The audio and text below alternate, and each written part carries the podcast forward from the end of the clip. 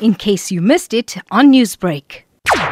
Reaction Unit South Africa received a call from a member of the public uh, requesting assistance after an elderly male uh, was stabbed repeatedly in uh, Maple Drive, Trenance Park. Paramedics and reaction officers were dispatched to the scene and upon arrival found a male lying in the passage of his home. He sustained a 12 stab wounds to his face and body and he was declared deceased on scene. The 47-year-old male was identified as Dilo Pune and he was stabbed by his stepson during an altercation. It's believed that the deceased and his wife were involved in an argument when the stepson had intervened. That's uh, correct. According to the wife and uh, neighbors, there was an altercation uh, between the wife and the husband. The stepson, who is in his early 20s, intervened. He then drew a knife and he stabbed uh, the deceased repeatedly. And were there any other injuries as your team responded? They did not treat anybody else on scene, the stepson, the wife, or anybody for any injuries except uh, declaring below uh, play uh, disease. And when your team arrived at the scene, can you explain to me what was it like for the wife? Well, uh, everybody was, uh, you know, in a panic. Uh, the wife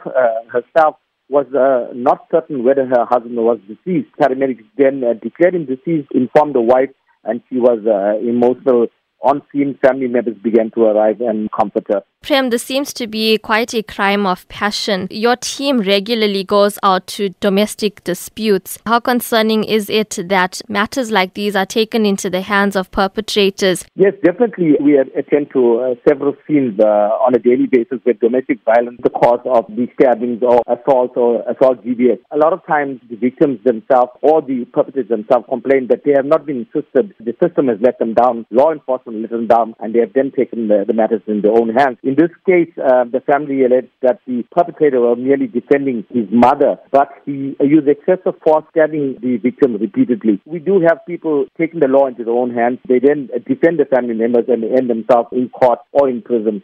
Newsbreak, Lotus FM, powered by SABC News.